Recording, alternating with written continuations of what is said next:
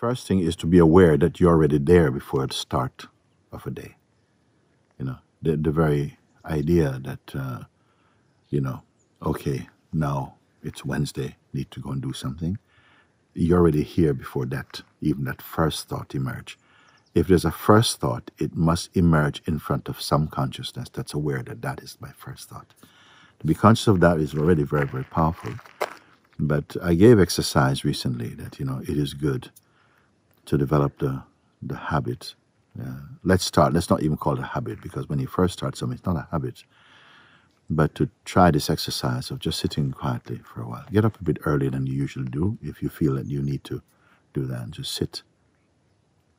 And uh, as though you're sitting inside yourself, sitting inside your being. And just be keep your awareness around this this this body for a moment. Just be present with your body. So there's an awareness of the body, of course. It's not the body's aware of something. Something's aware of the body, and just be with that.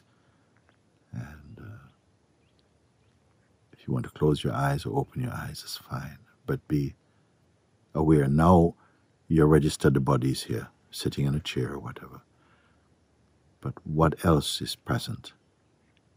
And there's an obviousness that something which I'm calling your being is present. Sometimes mind is also coming up. But if mind is coming up, be aware of that. And if it comes up, it's almost as fishing for personhood. That if you can make a personal contact, then it will start this mechanism of, you know, yes, I should do this and what I need to do and so on. So um, uh, this uh, this just be aware of that, but don't go into Mm, trying to get rid of or pacify or change anything. Just be aware that that's the mind stuff. That's more important. That's just kind of bubbling here. But greater than that is the space that is allowing mind to come up. And mind is going to come up in the form of some noise, some person, some memory, some projection. Just see like a butterfly passing through the greater space of just isness, of just being. And that's just here. Beingness is not at work. It's not doingness. It's a beingness. Sometimes the mind reacts against, like the, the beingness is kind of uh, stuck and it's, it's, it's, nothing, it's nothing going on. It's, these are from the mind. Don't get engaged with that. Just be aware of the being, the sense of being. It's not personal. Even a sense of being here. Keep the attention just on that. Not in a tense way, just that you're aware of beingness.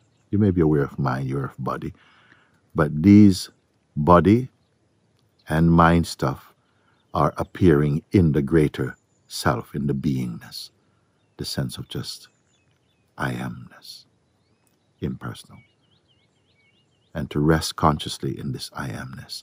Now, in the beginning, of course, we may struggle a bit with that because the habit of the mind is to kick up, you know, or to rebel or to project or something.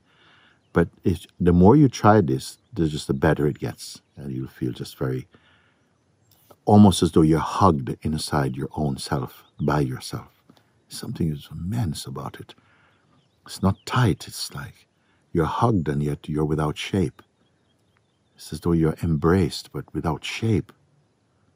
It's a, embrace means a, a beautiful warmth and in tuneness and oneness in this expansiveness that seemed to just be immeasurable.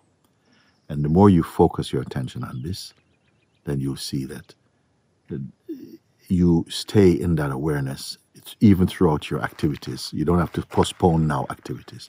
Give yourself 10 minutes at that in the morning. And whenever you feel like, actually, you can do that.